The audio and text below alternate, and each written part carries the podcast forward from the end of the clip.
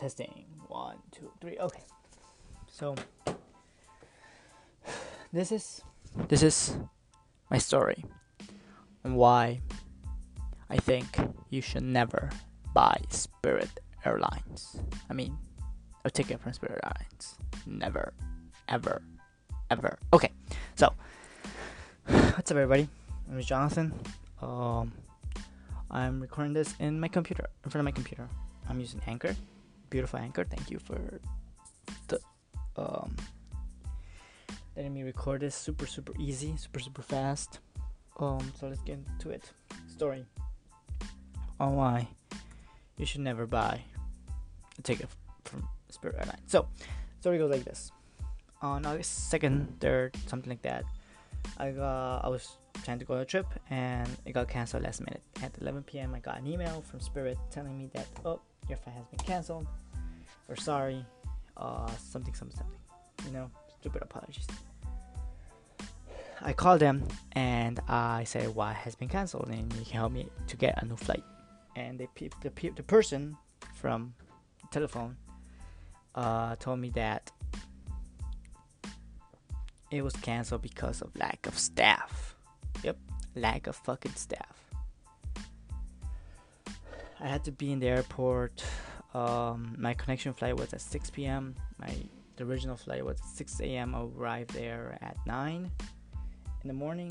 So that the one from 6 to 9 got canceled. The one from 6 to 10, 6 p.m. to 10 for my final destination, that was not canceled. So I had two options: either deal with it and buy another flight from Newark to Fort Lauderdale to get me there before 6, or get a refund of the whole entire flight. So I got a refund of the whole entire flight, and I bought a new ticket, and I got to my final destination a day later. I had to be there on the 3rd. I was there at 4th. On the 4th. So, Spirit, thank you. Fuck you. Alright, next. When I came back, 10, 12 days later, I came back, you know, from Ecuador to Fort Lauderdale, from Fort Lauderdale to Newark, right? I'm from Ecuador. So, I was in Ecuador. My flight was at 11:30 p.m. Everything was good. Everything was perfect. The flight from Ecuador to Fort Lauderdale was absolutely perfect. Everything was good. It was on time. Everything's good. But then I arrived at Fort Lauderdale, and I arrived late. Well, not late, like 10 minutes late, something like that. So I had my connection flight at 6:30 a.m. I arrived there 5:10, something like that. I had to go to security, I had to go to customs, I had to go to immigration, I had to do everything again. That sucked. But I was hearing that the system was down. I thought the system was down for the whole entire airport. But no, the system was down for Spirit Airlines and JetBlue Airport on Terminal 4, I think it was. So I was there, I was running around the airport because I thought I was going to be late to my flight, but no. The system was down. The system came back at 9. So everything was good. Then we hopped on the plane. We were in the plane. We were sitting down. Everything was good. They closed the gate, and that they were telling us that the system crashed again. So we have to go out. The paperwork, the airline paperwork, the staff paperwork, something crashed.